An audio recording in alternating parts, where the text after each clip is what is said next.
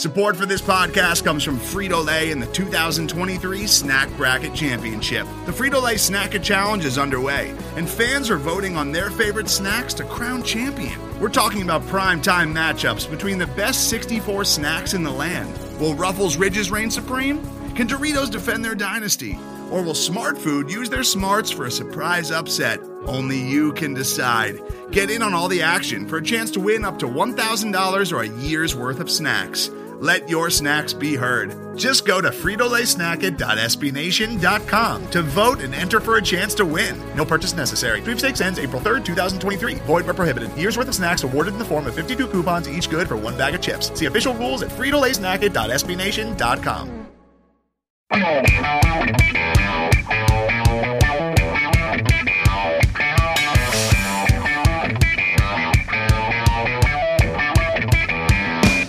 Hello and welcome to Around the Corner. I'm Matt Schlichting, joined as always by Brian Heminger. Brian, are you excited for another mailbag edition of the podcast? Absolutely. This might be my favorite part of the podcast now.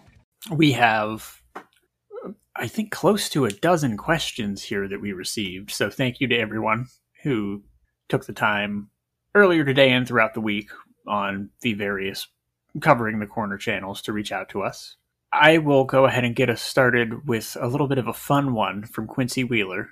He asks, what sacrifice should I offer to the roster configuration gods to convince the Guardians to call up Nolan Jones to play right field the rest of the season? Uh, I think, uh, you know, what is it? People always say they would uh, give their left testicle. So uh, I, I think that would be a, a fair one. That is a straightforward answer, and I think it's an open and shut case. Quincy, there you go. You now know what must be done. Yeah, do uh, it for Nolan. I feel like we need a disclaimer on the podcast now. Oh, no. um, Mike Reed submitted a question this week as well. Uh, with three weeks until rosters expand, uh, should I even bother looking forward to seeing Nolan Jones in Cleveland or brace for the inevitable promotions of Alex Young and Cam Hill? So, along a similar line. Uh, I would say Cam Hill is very likely because he is on the forty-man and he was on the team last year and he seems to be performing pretty well. But it's not out of the realm of possibility that Nolan Jones gets a shot. I think, as I've said all season, it depends on depth. Um, if they still want to keep giving, you know, uh, Zimmer and Mercado a, a hard look to see if they're worth keeping for uh, once this roster crunch happens, then that's probably what they're going to do. But if they want to give him a shot and let him start getting a, a taste of M L B action, I'm all for it. People keep pointing out, you know, like the thirty percent strikeout rate and everything, and that, you know, the, the batting average is a little low, but that includes a really ugly May when he was having his triple A debut. And since then, the strikeout rate's like twenty-six, which isn't amazing, but that's better.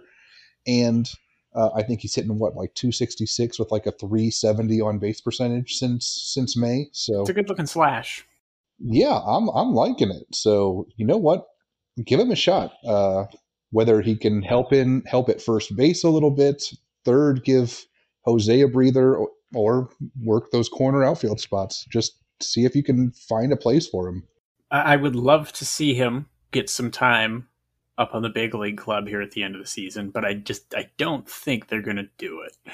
Well, I would just say I would think uh, they sent Daniel Johnson back down, uh, so they probably would call him up first just because he's already been up here uh, if they want an extra outfielder. So unfortunately, that's that's the most likely outcome because they're going to have to make a, some decisions between Johnson and Mercado and Zimmer with that upcoming crunch. And I don't know, who knows? Maybe they've already kind of made that decision by deciding to send Johnson down when uh, they, they traded for Miles Straw. So perhaps, yes. Uh, more on the farm system and outfielders in a little bit.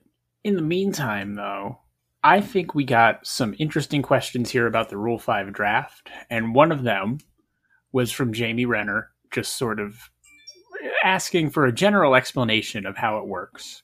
Uh, and since there are a couple of other questions that have to do with the forty-man roster crunch, people potentially being taken or not being around next year, I thought it would be a good idea to do this one first. Does that make sense? Yeah, yeah, that makes sense. Like, basically, the whole reason the Rule five draft exists is it prevents teams from just hoarding their prospects and never promoting them until, like, way later. It It's unfair to them, basically. It's it's for the benefit of the prospect. Basically, if you've been in the system long enough, you have to at least be added to the forty-man roster, or somebody else can take you onto their team if they think you're good enough to be playing in the major leagues. And I think the way it works is if you are like eighteen or younger, um, it's five years after you've been signed. And then if you are like nineteen or older, I think it is uh, four years after you've been signed. So that's also why you see, you know, the college players move up quicker, because they have a shorter window before they can be Rule five drafted. Uh, and that's also why, you know, the international players actually get a little bit unfair since they get signed at like sixteen.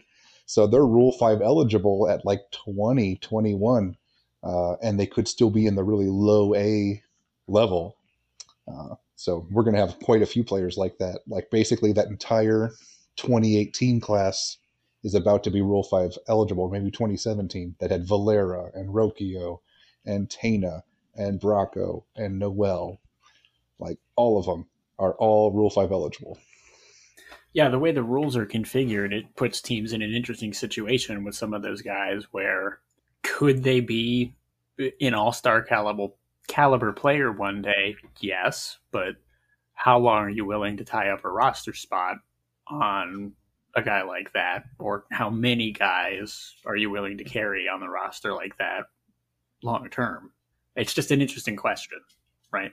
Yeah, the most notable one recently was we lost Anthony Santander. He's turned into a pretty good player in Baltimore. Uh, this this season we lost Kai Tom and uh, Luis Oviedo, and they are both in Pittsburgh, and it looks like they're going to you know stick it out the whole season.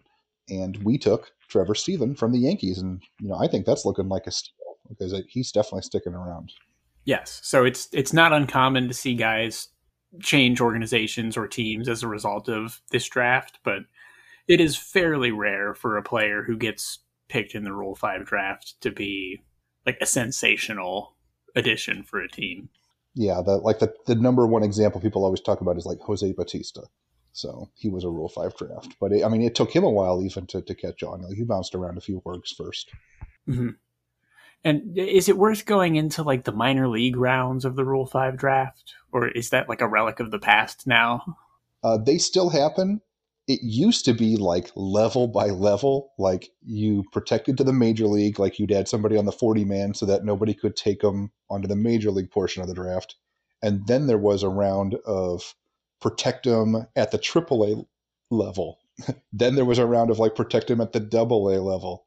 Uh, so like if somebody drafted them, they had to put them on like their triple A team, like, or their double A team. Like, uh, but basically, if that happens and you are Rule five drafted in the minors, it is extremely unlikely that uh, you know you're going to have like a really big career. I mean, if they're not even willing to protect you at the minor league level, so that's that's kind of how I view it. I think we did take a guy in the Rule five in the minor that's been doing pretty good at Double A. I I'm for, I'm uh, blanking on his name though, but he has been playing in the outfield for uh, Akron. And he's been having a pretty good season. But generally, it's like a noteworthy because it happened and only because of that. Like, it doesn't typically end up being anything. Yeah, like like Matt Esparza, if you remember, you know, he, he was having a pretty good run in Cleveland, uh, but then uh, he got dealing with some injuries. They left him unprotected in even the minor league portion of the Rule five draft. He got taken by the Angels, and then he retired. Like, it didn't even pitch for them. So that that's the kind of stuff that usually happens. Mm-hmm. From Colonel Chestbridge on Twitter, how likely is it that Fermin, Jose Fermin, gets taken in the Rule five draft? The approach, contact, and defense I love, but the steals have disappeared entirely, and I think that makes him less likely to be taken? Question mark. Just reading it how um, it's written. He could be taken. Like, we've left him unprotected uh, before already, and that was uh, in twenty twenty, I believe, and maybe even twenty nineteen. Uh, back when he was in regular single A. But this year he's in double A. He has dealt with some injuries. Uh, hasn't really shown a lot of pop, but the on-base skills are still there. He's not a guy that strikes out a lot. He walks uh, a lot. So he hasn't put up like a crazy O P S or anything in Akron, but he's having a decent season. In terms of like the level of players that we need to protect, there are quite a few in the pecking order right now that I would protect over Fermin, mainly because just the insane amount of middle infield prospects we have. Like there's just too many guys that have leapfrogged ahead of him uh, that would make him like you would basically be having to trim some players that could succeed more at the major league level to protect him, I think. So at this point, I'm not sure that the team would bother to protect him, especially since he hasn't been protected in the past. But I also don't know if there's anything that jumps out where a team would take a, um, take a chance on him, right? But not that it's a huge chance even, but it's still a roster spot for a certain amount of time until they give up on it and he gets returned to the other team, right? Mm-hmm. Yeah, I mean, somebody could take a shot on him. Absolutely. I mean, there are some crappy teams out there. so uh, they could, you know, use him. And with his on-base skills and his eye at the plate, um, I think that he could uh, be a, a serviceable, you know, utility type of uh, major league infielder. Uh, from everything I've seen, uh, you know, he definitely has the ability to to play at the major league level. It just might still be a, a year away. So if they Rule five draft him, I think that that would be probably a year early yet. Mm-hmm. And, and one other thing I think of is if he's the guy that we lose via Rule five out of all of the middle infielders in the system, like I can live with that. I, okay. Yeah. I, I, I'm with you on that. Like I like him. He's a really good player, but we just have so many more middle infielders that He's he's getting lost in the shuffle. From Nick Kramer, which non-Cleveland prospect excites you the most? Ooh, that is a good one. Um, I have to go Bobby Witt Junior Like people were just hyping him up in the spring training, saying that he could make Kansas City's roster right out of spring training, even though he'd never even been higher than like single A. Oh, um, and, and he's been having a really good season. Uh, he started the year at double A. He's at triple A right now. Just mashing home runs, like, and when he hits them, they go like four fifty or longer, like just crushing home runs. And he's a, a shortstop, so looks like he's living up to all the hype at this point. So, I have a goofy answer and a serious answer. Uh, my goofy answer is Tristan Casas in the Red Sox okay. system. He's a first baseman. You know what's funny? Uh, I have in my fantasy baseball league, we are allowed to have three minor league spots where you're just holding on to these guys and hoping they become good. And I have Bobby Witt Junior and Tristan Casas. Nice.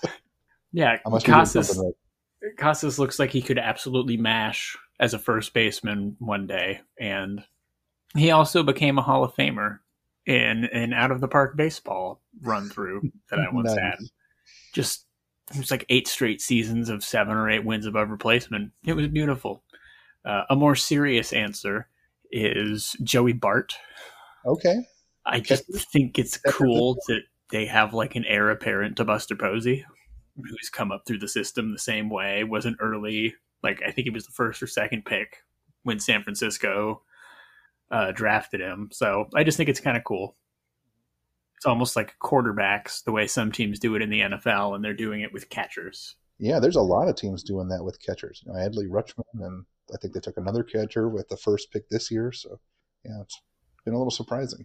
Yeah, and a little bit of a bigger catcher, but still excellent defensively. And I think at one point people weren't sure if he was definitely going to stick there, but yes, he will. So, yeah, kind of fun to talk about some other prospects for a little bit. But moving back right along, Ben Nelson wants to know um, if Cody Morris, who looks insane, is lights out again in his next start in Columbus, we have to bring him up, right? uh, at this point, he is our best performing pitcher that's at double A or higher right now. So that is true. Um, but you also have to factor in Placek and Bieber are getting pretty close to coming back. So he, um, Savali and would, Bieber, or th- yeah, that's what I meant. Sorry, uh, Savali and Bieber are are getting pretty close to coming back. So we probably won't need to call up Morris at this point. But I mean, he is a hundred percent going to be a top contender for a rotation spot next season, even with, you know, McKenzie having his flashes of brilliance, Quantrill really pitching well down the stretch. Like, he's Morris is good enough with nasty strikeout stuff and the ability to stay in the zone uh, that he is going to be one of the top contenders for that, like, number five spot. I'm trying to remember, what is Morris's top velocity? Uh, I would say ninety-eight, ninety-nine. That's uh, that's what I thought, and so he's a starting yeah. pitching uh, prospect. Somebody, yeah, somebody kind uh, of... just, uh, Mister Dallas, I believe, uh, messaged you and me both and said uh, his friend was watching Morris pitch at triple A, and he was hitting ninety-nine consistently. Yeah, which that's outstanding, obviously, uh, and and not something that I think any of our starting pitchers right now can compete with. Yeah, Quantrill throws the hardest at about ninety-six right now. So moving along, Daniel Harris wants to know, what's the issue with this farm system and outfielders? I would definitely say the focus has been drafting middle infielders, um, drafting middle infielders, signing middle infielders. Um, we have had some difficulty developing outfield prospects, uh, whether it, you know, Naquin and Zimmer and Mercado once he got traded over, and, you know, just going back and back, like, we just have not been able to get those stud outfield prospects. Like, the last time we did was like Brian Giles. You know, I mean, it's been a while.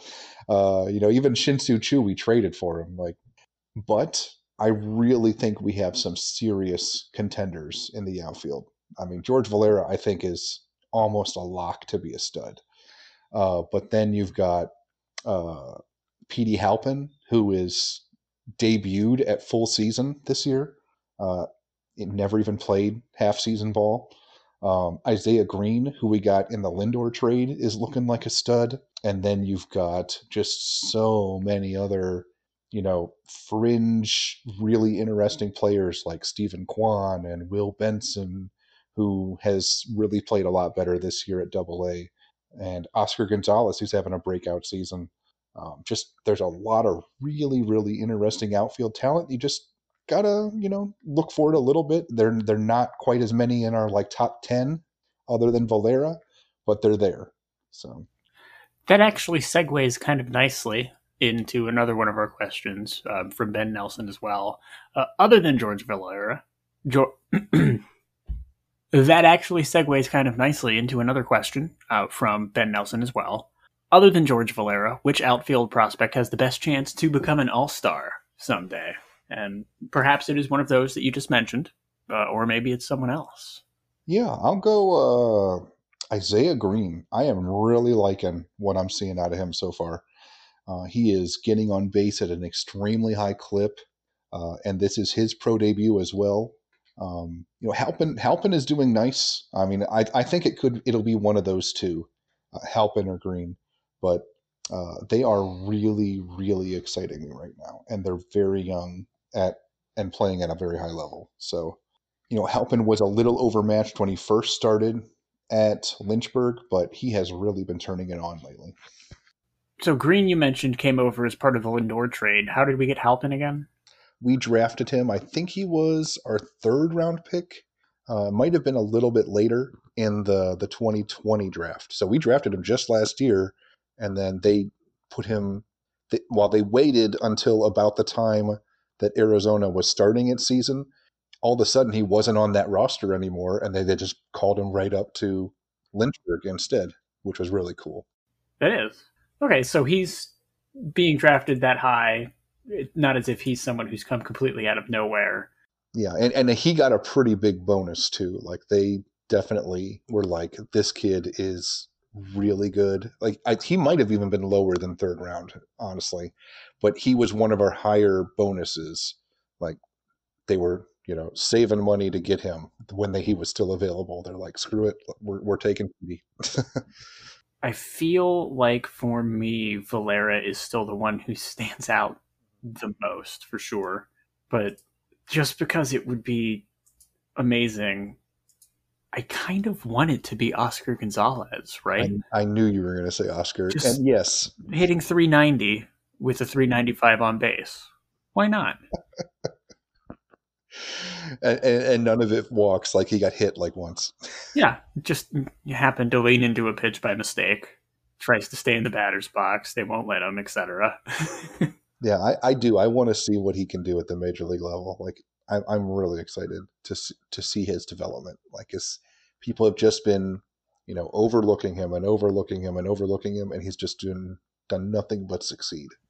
Yeah, I'm I'm prepared to have my heart broken. It, it turns out there's a reason that someone, in, quote unquote, inexplicably stops making contact at the higher levels, but it's still fun while it lasts.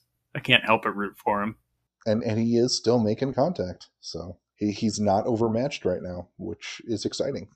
Uh, so our next one is from Brady. I'm going to pronounce it Bame. Could be Bohm. Could be Boehm. We we don't know for sure. We never will. Is there a chance that we see Gabriel Arias in the M L B in twenty twenty-one? Where does Nolan Jones fit in the twenty twenty-one team with the emergence of a working outfield rotation in Cleveland? Gasp. I, I mean, we kind of talked about, you know, this a little bit already, but yeah, Arias, he's ready. I mean, there's there's some people that think that he could be our number one prospect right now. Like the fact that he's twenty-one and putting up these kind of numbers at triple A, I mean, he's right on that cusp. I think we should be throwing these guys all in and just seeing who stands out from the pack. I mean, you've got, you know, Clement and Miller and Jimenez and uh, Arias. I mean, they are all in there fighting for those, you know, middle infield spots, whether it's utility or second or short, and just see, you kind of have that battle royale. I think the biggest battle will be in spring training. Yeah. When I start to wonder, the way Ahmed Rosario is hitting lately, it seems like he's on fire again. If that's something that he keeps consistently doing, maybe he moves to second, and then that seems to open things up quite a bit for Arias. But I think I think we absolutely see him in twenty twenty-one at the major league level, but will he get a chance to be the starting shortstop? And I think it depends a lot on how he finishes this year and, and what sort of spring he has, like you mentioned. Yeah, there's just a lot of tough decisions that are going to need to be made very soon. So, uh, like we, we've been talking about this for quite a while now, but uh, that, that roster crunch is coming and it's going to hit hard. So they're going to have to make some moves to if they want to keep like the cream of the crop. And Arias is definitely in that level. Like, I think what several different rankings have him as a, a top one hundred, you know, prospect in all the baseball. So, uh, yeah, I'm, I'm legitimately excited for him. Like, the guy has power, and he hadn't really showcased up until this season uh, a really good eye at the plate. And this is by far, I believe, that the best he's done with that, too. So that's just a huge leap in development. Yeah, anytime you see someone add a little bit more to their game at every level, that's a hugely positive sign. Mm-hmm. Yeah, I think I remember hearing like that San Diego was like working with him extensively on pitch recognition because he was too aggressive at the plate, and whatever they did, it paid off. I think they should look into it, and a couple other guys from our system maybe try that. Interesting. I would love to know a little bit more about what it is they were doing to help him develop it. It's like a pitch training boot camp almost, or pitch recognition boot camp rather. Our last question for this week comes from Pat Tangible underscore Uno on Twitter. Uh, how much do you guys weigh certain factors to evaluate prospects, such as performance relative to age and level, uh, playable positions, et cetera? So just sort of, if I'm understanding his question correctly, just an overall view of, of what you look for in a prospect, like what things are most important to you? Uh, there's quite a bit. I mean, with the younger prospects like that we get internationally or out of high school, I'm going to be a lot more patient with them because they're still learning. Like you got to think of them like, you know, a college freshman or a college sophomore that's not even draft eligible yet. Uh, so you know, you're going to let them take their lumps and figure it out because they're, you know, getting thrown right into the fire. But with college players, I'm going to expect more. You know, they've been in, they've been through it. Uh, they've, you know, got a lot more experience. So I'm going to look for them to perform really well early in their careers when they're at the lower levels, and to see if they can maintain that success as they go up, because they're going to be older. Uh, but with the youngers, I, I give a lot more leeway. Uh, something I always look at is strikeout rate and walk rate for hitters. Uh, if they are keeping that reasonable, uh, like that's why I'm so excited about Valera, because you know this is the first time he's ever played at high A level, his first ever full season. Like he only played like a handful of at-bats at full season in twenty nineteen. So this year he started the year at full season, and he has been playing pretty much the whole season, like one little spot on the injured list, but that he's doing that and sporting the highest walk rate and lowest strikeout rate of his career, that is so exciting. It's so exciting. Um, same with, uh, you know, uh, Oscar Gonzalez. He's starting to walk more. Like he's learning that because he's so aggressive at the plate, people aren't going to always throw him strikes. So he's, you know, it's not like an elite walk rate, but that is a huge sign. So those little things, those are what you really want to look for. Like you gotta you gotta take into consideration that maybe some guys have like really high BABIPs, so you don't want to just look at like batting average. So uh, like say guys hitting like three fifty, but uh, his strikeout rate's like thirty-five percent. That's a huge red flag. So, uh, and then with pitching, yes, strikeouts are important, but I always look at walk rate. Like if you can't throw strikes, uh, you know, who cares, honestly. So, and, and that's what is so important with, uh, when Cleveland drafts players, like, oh, like we always joke that the, the, the formula for a Cleveland pitcher is, you know, high strikeout rate, no walks. And it is a tried and true formula for a reason, because it works. Like those guys fly through the system when, when it's, when it's working for them. Um, so, uh, it's going to be red flags if a guy's, even if a guy's striking out, you know, fifteen, twenty batters per nine innings, if he's walking uh, six or seven per nine innings, that's going to be a problem. Like that was the biggest thing holding back like Sam Hentges. And I think it's going to be the thing that keeps him from being a starter. So uh, just got to see how that plays out. But uh, I think those are the main things I always look at is, you know, walk rate for pitchers and uh, strikeout rate for hitters. Mm-hmm. I like that. I'm trying to think. I have sort of a weird answer, I guess, because like I wish I could go see players in person more often. That would be amazing. Um, but I guess when I'm thinking about hitters, age is one of the things I always have an eye on, because there was a Baseball by the Numbers Extra Innings, I think was the name of the book, that came out in like two thousand eleven or something. And there was an article written from the, just the, the position basically of how did so many teams miss on drafting Mike Trout? Like it's Mike Trout. Are you crazy? And basically through their analysis, and they broke it down in the article, they were pointing out like he was a year younger than almost everyone else who was getting scouted for the same position. So they started looking for other guys that were younger. And I guess the numbers suggested like, yeah, age, if everything else is equal, a year between seventeen and eighteen is worth like an entire round of value, basically at the top of the draft, which really impacted and I think continues to impact my thoughts about hitters. Keeping in mind things like catchers develop slower than, say, your typical corner outfielder, just because it's a more difficult position to learn and play, right?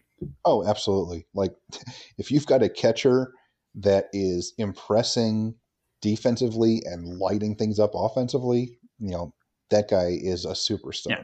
And like that's why Bo Naylor is a guy that, yes, he is noted as a top prospect, but I'm still like, I I think he might be the best one we've got right now for I his mean, age and how he continues to adjust. Hard, though. true. Um, and adjustments, actually, is the other thing, especially in pitchers, I think.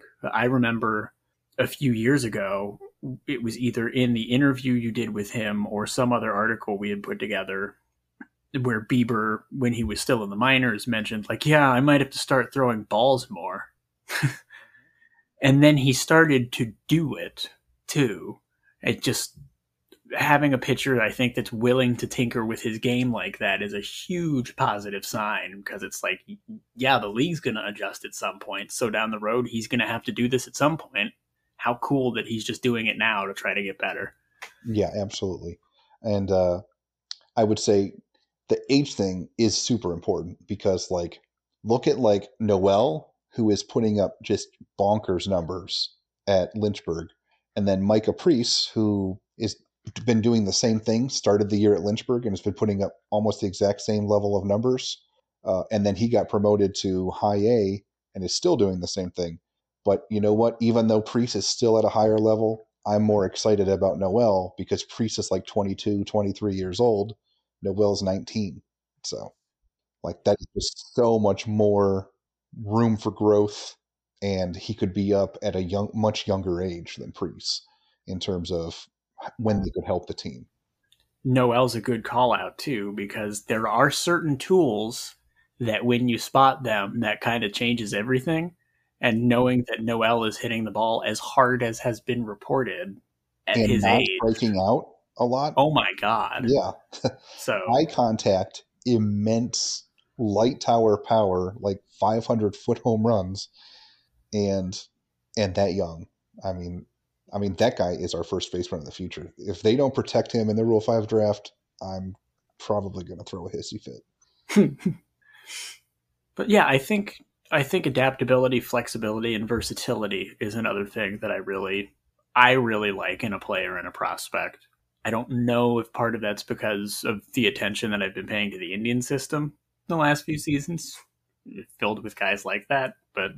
I really appreciate the question from Pat. It's fun to take some time and think about, like, separate from all the other rankings out there, like, what do we look for in prospects? So, mm-hmm. Yeah, that was a really good, well thought out question. So thank you, Pat. So I think that was our, our last question this week.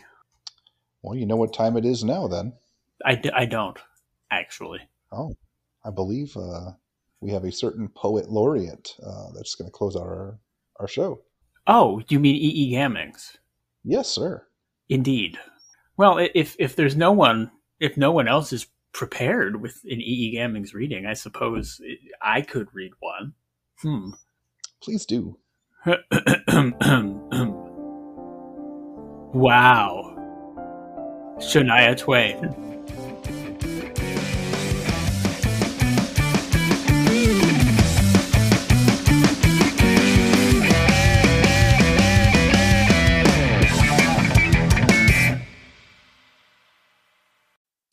Most of the time, we talk about tech in terms of a handful of gigantic companies, like Google, Meta, and Apple.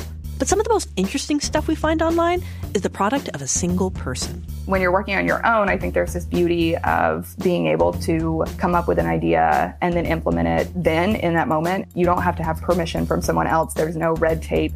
In the Vergecast series, Solo Acts, we'll get to know these people, the tech they use to get stuff done, and the obstacles they face trying to compete with the giants. Some people that I talk to and my friends are like, you know, your competitors are Zuckerberg and Musk. Like, aren't you kind of like afraid of that? Every Monday, our friend Ashley Esqueda will be curating and hosting these interviews and sharing with us what she's learned. I can't believe the McRib locator was originally a tornado locator. Right. Pretty wild. Listen to our Solo Acts miniseries now in the Vergecast feed, anywhere you find podcasts.